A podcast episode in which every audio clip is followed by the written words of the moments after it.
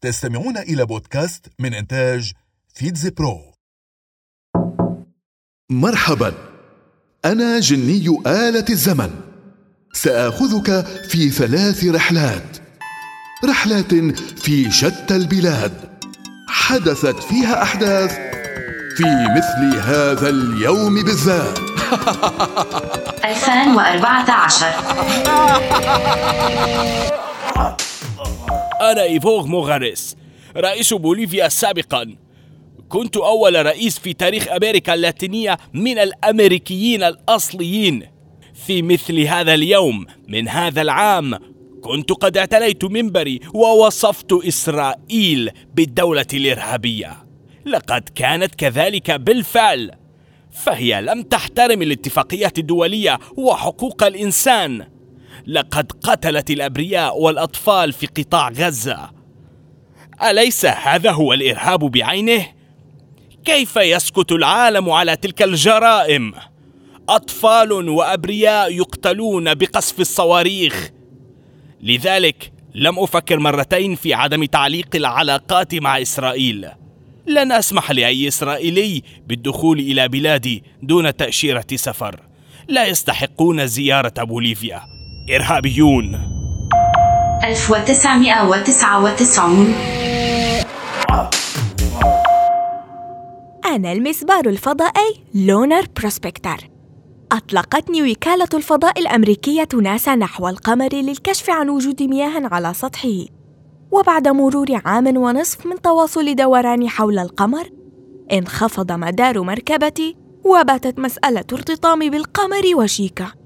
اختاروني للقيام بعمل بطولي. لقد ضحيت بنفسي في سبيل العلم. ففي مثل هذا اليوم رأى الخبراء في ناسا أن أرتطم بأحد الفوهات البركانية على سطح القمر بسرعة عالية كي يتمكنوا من اكتشاف المياه من الغبار المتطاير عن الارتطام. كنت شجاعا جدا وانطلقت مسرعا نحو الفوهة وأحدثت ارتطاما هائلا تسبب في تفتيت أجزائي. آه لقد كان ذلك مؤلما. ورغم أني أتممت مهمتي بنجاح إلا أن ناسا أعلنت عن عدم وجود آثار لمياه في الغبار المتطاير. 1938 أنا الملك العظيم دار الأول ملك الإمبراطورية الفارسية. لقد كنت ملكا عظيما وقويا.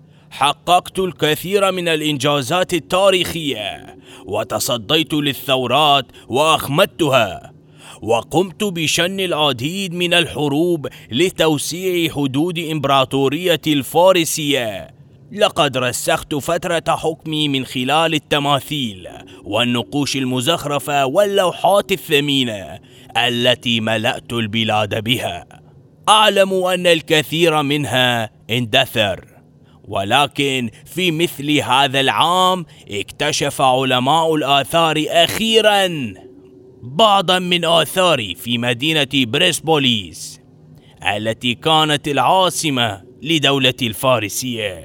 كانت نقوشا ولوحات من الذهب والفضة تعود لي كنت قد أمرت الرسامين برسمي ونقش صورتي لتبقى خالدة إلى الأبد هناك الكثير من الآثار غيرها. أنتم فقط لم تكتشفوها بعد. العودة إلى الواقع.